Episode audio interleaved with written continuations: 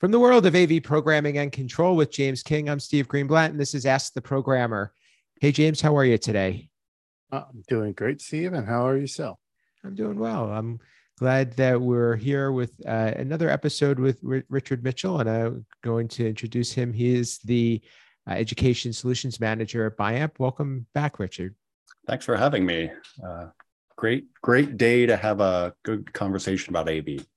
Excellent. And if, if you didn't catch it in our previous episode uh, 71, uh, Richard uh, told us a little bit about his background as a listener and what drew him to the podcast. And we kind of got into um, a good amount of um, interesting discussions about uh, higher ed, which is both uh, a, a, topic and a vertical that James and Richard are share and are both passionate about. So please, please check that out. And, and uh, we, we think that's a great episode for providing perspective to both those in and outside of that vertical. Um, today, we're going to um, take the opportunity to talk a little bit about and uh, control and audio and how they intermix and and the fact that some people say we're doing audio programming and some people say we're doing control programming. What that's all about we've we've touched on this on previous episodes before but we figured we'd take the opportunity since richard's here with us from biamp to uh, to delve into that. But but i think it's it's a good uh, point of conversation because in my experience um, audio dsp is more configuration than it is programming and um, and we use that term configuration in other areas of the industry. So we're we're, always stuck with a lot of uh, terms that aren't always clear or aren't always unique. Um, James, I'll, I'll, let you um, start, and then we'll we'll have um, Richard join in. Um, you know, in your experience, and um, and I know that you've you've said that you've had to dabble before in audio, but but what what what is the difference between somebody who's doing audio programming versus somebody who's doing control programming? So I I would say control program. I we got to get into what we always say and we keep talking is defining it. To me, programming is line code. You know, you can really dive in and get into your hooks and make changes how you see fit. Um, because there's also control configuration out there as well.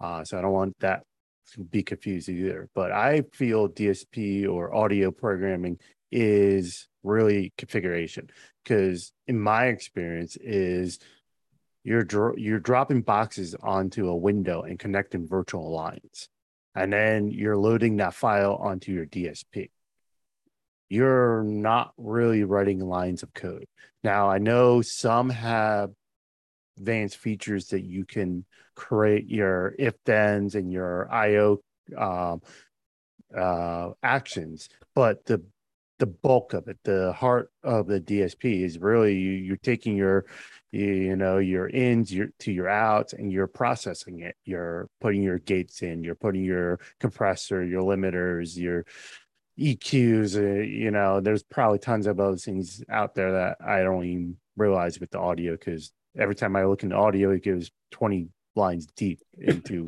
uh, audio just keeps growing. So, but yeah, it's um I really would say is uh to me DSPs is configuring, not programming, but that's the way I take it. I, I, would actually agree with you completely. I think honestly, I'm going to throw a bit of a kind of a curveball with uh, the programming side of things. I think programming is the line code, and then the kind of the base level is uh, configuring. But in the middle there, there's scripting, which is I think it's you know that's kind of the progression that most people make. They start with you know blocks or whatever it is tying blocks together and then they move up to adding some scripting in there and ultimately make the leap into just line code. Unfortunately, line code doesn't work very well with uh, you know configuring audio solutions because uh, you know it's it's just a much more challenging, much more real time kind of environment as compared to traditional you know action you know input action kind of uh, programming environment. So. Um, yeah in my story with uh, you know i was a classroom technician uh, in a previous life and uh, uh, my first foray into Biamp programming was uh, we we needed to get an, uh, a new audio signal into the USB output of a Tesira Forte unit, uh, called the called the integrator. Unfortunately, they weren't available that day to make a, an immediate change. This is the days also before uh, remote access was really possible. So uh, I went to Biamp's website. I downloaded the app. Uh, I had no business uh, downloading that app, but I did it anyway.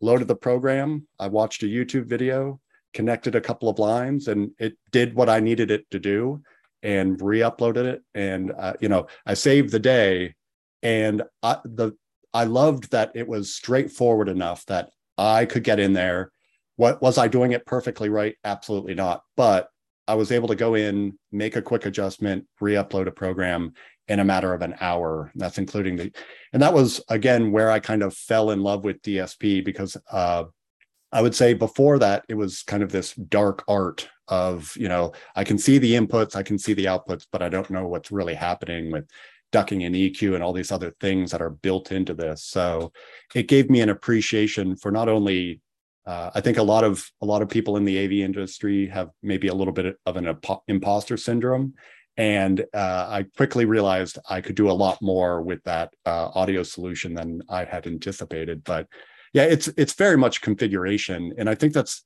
a good thing because gee, it's you can you can have an individual that does not have a robust audio background get in, kind of make a couple of subtle adjustments but then if you want to make a career out of it, you can absolutely do that where you are de- you are designing very elaborate multi-room uh, join uh, divide type situations. I like to joke uh, our server class it's the riverboat, the challenges of the riverboat. Um, but it's it's very dense and I like to equate it to like Photoshop. You can get into Photoshop, kind of use it quickly but then you can also completely make a career out of photoshop if if that's something you want. So i just love the ability to get in there make changes and then get out. But i think with a line code environment you're not just jumping into line code and uh, you know figuring it out in an hour. I think you're figuring it out over multiple years so. Yeah i i agree with that because i know my my first take on audio was when i first did anything with audio. It was audio was there or it wasn't there. Other than that, I didn't care. and then I had an event space that I had to do. It was my first big audio project, and I of course went through training on the product. And actually, funny enough, there was someone else in the class who had the same take on audio of it's there or it's not there. Other than that, they didn't care. But that's where I started to learn the nuances of audio. And like Richard said, getting in, I I took this event space that was a 20 different locations that two different podiums can plug into any of those 20 route audio, like all this different stuff. And I had it working. It was get in, get out type deal. And I still remember the first event we had in that room. I was listening, our CIO was there and the audio kind of got a little crackly. And I was like, oh man, I'm going to have to uh, dive into this a little more. And so I was talking to my, the CIO afterwards. I'm like, how do you think the event went? And he's like, oh, it went great. And I was like, okay, that's great. But I go, but when X got on the mic and got loud, it crackled a little bit. And he looks at me and goes, yeah, in old system, when he got loud on the mic, couldn't hear a word he said we'll take a crackle. I'm like, okay. yeah, and I I do see, you know, uh, I like to call it dongle madness. When I started out, you know, uh, in marketing and doing some videography, I had an elaborate set of a hundred dongles all connected uh, to make the sound say the kind of uh, feel the way I wanted it to sound. And then I started moving up toward more professional pieces of equipment that could simplify a lot of that into a DSP. So instead of me hauling out my 20 dongles to make everything connect the way I wanted, it was a USB cable or it was a balanced audio signal directly into my camera. And I just had to hit a preset and it was in a completely different mode and it literally shaved days off of my life to, or gave back days of my life i should say just being able to simplify everything into a DSP that just made complete sense. And honestly, if you looked at all those dongles, it probably cost as much as the DSP as well when it all came down to it. And it just simplified everything. And I could go in and tweak things, add little features, add gating, because there were so many events where, you know, panel discussion or whatever it may be. And it's like, gee, I wish I could, you know, mute all of these individual mics that when they're not talking. And of course, you know, they're well, just put some gating in there, put some, you know, it's like put some ducking in there. And it's like, ah, uh, uh, you, you don't know until you know. And uh, audio, audio is just such a fast, fascinating segment because again, uh, there are so many levels to it, all the way up from like audiophile, all the way down to, hey, it's just an event and it's got to work very consistently. And we don't have a, you know, a high-end audio engineer available every day for eight hours. We've got to get it into a system or a platform that can do this consistently. And sure, it may not be perfect every single time, but you're also not hiring uh, 400 audio engineers to to manage classrooms or to manage uh, you know conference rooms. It's got to have intelligence built into it. So again, I uh, the DSP just frees you from having to again have the dongle madness. Uh, you can have the right connection to the right piece of equipment. It's just super flexible. Like again, higher education. It's like oh, but we we're going to be adding uh, lecture capture in this room, and we're going to have hearing assist, and we're going to add this. Oh, we want to do this, you know, really crazy thing where we want it fed over into another room, or, and it's just like no problem, we can do that. It's not me getting a bunch of strange dongles or a thousand points of failure you've got one point of failure which is ideal when you're dealing with you know really advanced audio situations so and you guys can correct me if i'm wrong because my background is in in the the uh, hands-on uh, av installation and design but my understanding is is that an audio dsp really is meant to replace some types of hardware solutions that allow you to connect things electronically rather than through wires per se or, or chips and circuits. So that that's also one of the reasons why it needs to be looked at in the way that it is and that it's uh, but but it's a good example i think of software being a uh, a replacement for hardware and adding extra value yeah, that's the way I take it too. And now this is kind of to pop in my head with listening to Richard and some other things I know is I can also see how with audio side of things, AI really taken over. Um, yeah. what what do you because right now I'm using a piece of software on my computer that is doing a lot of um, noise cancellation. I mean, for example, if I just switch over to my microphone. So right now I'm on my main microphone and you guys heard that, right? So now if I go, oops, back, sorry, mouse. If I go back to work, so now I'm talking on the same mic. All I'm doing is using software. You guys hear that? No. Nope. Now it canceled out the clap and it does a pretty good job. That's all software AI, and that's pretty cool. And I can see AI really taking off in audio quicker than any other aspect of AV. I feel. Yeah, I, I would. You know, uh, we we recently announced a sound bar that actually has that AI baked right into the bar itself, and you know, you can't hear doors closing, chip bag noises, all the things that drive faculty members crazy and I think it's I think it, you're going to see it in software, but I think you're also going to see it just baked into hardware. And I think there, I think there's a good conversation to be had as to where hardware really excels. You know, software is more expensive. Uh, at the at the end of the day, there is a cost associated with the software due to the support of it. You need a different type of person to operate a VM. You need a different type of person to uh, ha- that has those skills necessary to do something like that where a piece of hardware can be installed by an integrator or even an end user and they walk away and it can operate for 10 years hopefully if it's on a safe part of the network without any intervention. And i think that's where you, you have to do a cost analysis of you know the complexity and where where hardware and software are beneficial to you. Because again a lot of the a lot of the classrooms i was designing it was we installed it once and we walked away. And you know it would be two three four years sometimes before we had to go back in and touch it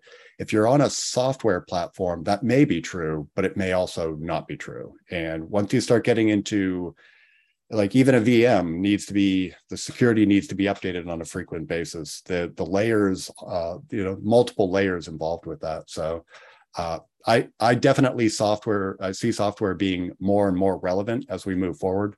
But I I still see a lot of situations where this piece of hardware that I purchased that I paid for once will last forever until it fails one day. And there's still a big ROI on some of that that is pretty beneficial.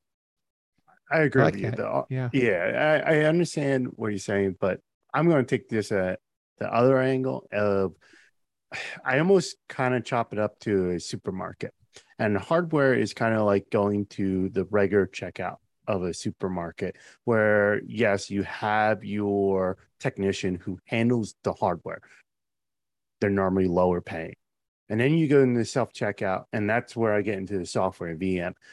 Yeah, okay, you did away with that checkout person. You have one person now managing multiples areas, but you can pay that person more because they need a higher skill. As we talked in the last episode, we need to bring AV up to a true IT paid skill. And think about how a web developer might be running 500 clients' websites from their desk. They're not getting up and going to 500 different clients' buildings there you're paying one person and you're getting a larger scale off of that one person normally.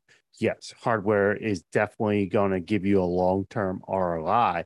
I think software going to give you more leverage and more scalability and quicker turnaround. Like a piece of hardware fails, now you got to pull that out, put it in, and a new one in. Hopefully they get it. We all know that supply chain right now, but we get the hardware in, load code, and go.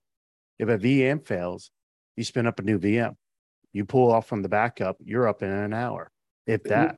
I, I would agree to a certain, but it's also a. I think there's risk that you have to t- start having conversations about, like when you start transitioning into, let's say a, a, a control system, a centralized control system running on a VM.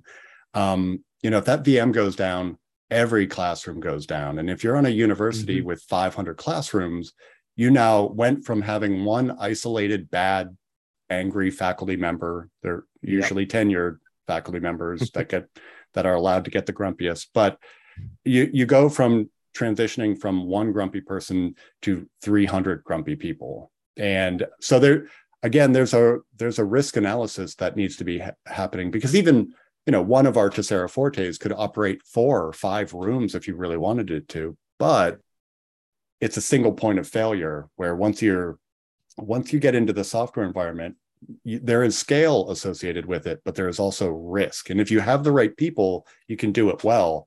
But I think it, again, more in my segment than anywhere, there is you know there is a desire for maximum uptime and limited liability and some i, I think the hardware is still very relevant with a lot oh, of those spaces I, i'm not giving you uh, disagreeing with you there because actually i ran that risk analysis probably about a year before i left my old uh, universities because i was actually toying with the idea of moving a lot of the gear that we have locally in the classrooms to our IDFs. And because yep. all our areas tied back to an IDF, I'm like, hey, this will make it easier working on. We can do scalability. Like I was really toying the idea. And I went with that. I go, okay, let's even go just using speakers and amplifiers. If I pulled all the speakers back to the IDF and ran off a bank of amplifiers,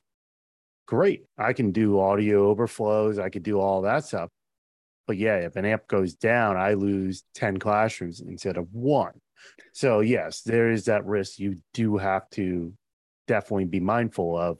Uh, just like, again, going to the supermarket when you have all those checkout lines. If you have self checkout, if one of those goes down, you, you still have one person maintaining, got to try to get that up while also doing everything else. So, yes, you have risk involved. It's, you always got to weigh your options and see what's the best. But I agree. I don't think hardware is going anywhere, but I definitely see software being more prevalent. And I would just add, you know, again, it gets back to the previous episode where we were having conversations about there's no one size fits all for university segments. And I think one of the most upsetting things when salespeople would come to me is they would show some amazing device, and it's like this is. I'm sure this is amazing from for some corporate environment, but this is not intended for my segment. Or you clearly don't have an appreciation for the challenges facing me in my current environment because this doesn't do anything I needed to do. I'm sure again this probably works wonderful in kind of a you know a corporate conference room but don't try to shoehorn it into my classroom because it's just a different uh, segment that we're working with you know. Uh, I, I, would say that the corporate segment in particular people are a lot more respectful of the av where in higher education you get a lot of very curious you know uh, i think it's the a core uh, tenant of the university is to you know inspire creativity in you know uh, exploring thought. So unfortunately, you get a lot of hands on your AV that you normally wouldn't uh, see in a corporate environment. But uh, yeah, it's I think it's just fine tuning what you need. And honestly, I see uh, you know longer term. I think you're going to see software and hardware balance out even more so than it is now. Um, but I I still see a lot of situations where I've got an IT manager, I've got an entry level AV technician, and I just need a box that does this really great thing and that I can modify and just walk away from for for a long time to come. Yeah, I, I definitely see that. Oh, go ahead, Steve. I was going to say as we wrap up, you know, one of the questions that I have does the challenge then become managing those boxes? Again, yeah. that, that's what we start to look at. So, so we, look, we just shift. I think where the the uh, the, the hands-on is from locally to globally or or you know looking at it from an enterprise perspective of saying i have all these boxes now and i have to make sure that i'm keeping them in good health and operational yeah. well i i would add like to that to that point specifically i think it's also the hardware manufacturers need to do a good job of off- offering up apis that are available to the programmers in an open way. And I think that's one of the reasons I love Biamp is I can SSH into one of our boxes, get just about any detail I need from that. And it's not a proprietary Biamp net or some kind of configuration that you've got to work through us. It's just available to you. And I wish I wish hardware manufacturers would embrace that a bit more and let integrators like both of you be integrators where you can pick the best solutions for you and and deploy them as needed. So uh, I'm I'm hopeful, but sometimes I feel like it might be moving in the other direction with some some people out there. So we'll see. Richard, I think you're speaking Steve's language, APIs. certainly, certainly. I, I, you know, it, it, it's coming up so much these days, and and I think that there's that uh, the, the difference between the closed platforms and the open platforms, as you just were alluding to, and then also being able to say, okay, I have this um, uh, ability to do something. Now, what do I do with it? So, ha- so having the API is step one. Step two is now making that into something that adds value, um, which we, we we've talked about and love to continue talking about.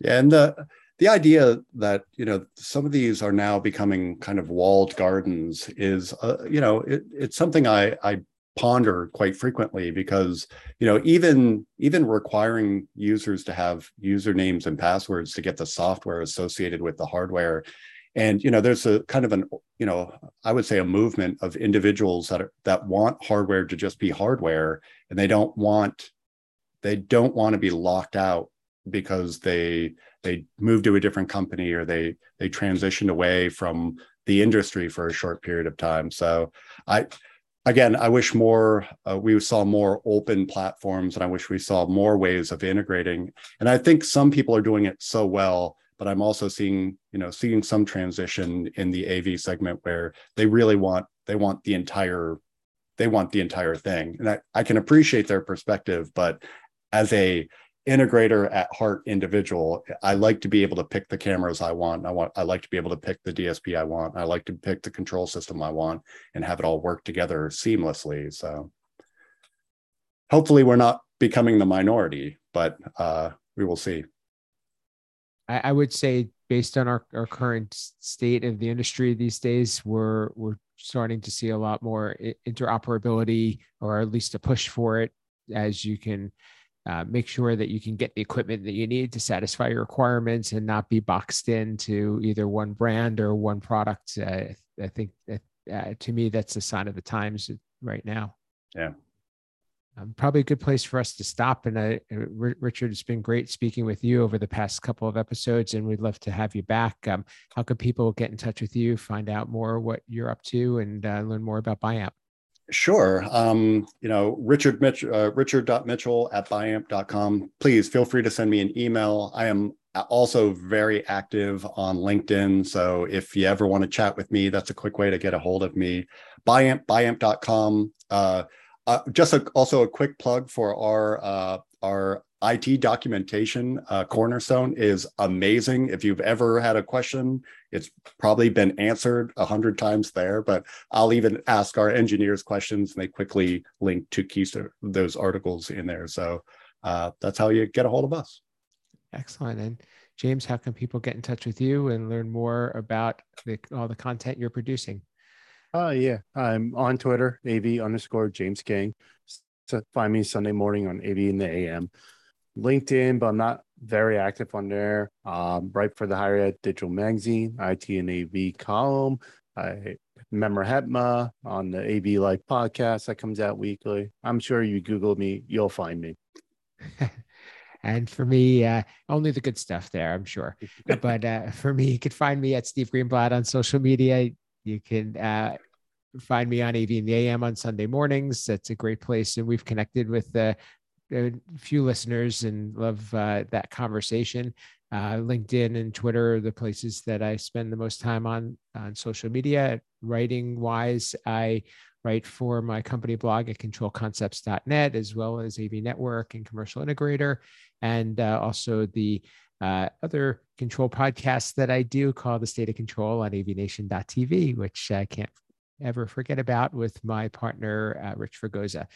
Um, and that's what we have for today. And this has been Ask the Programmer.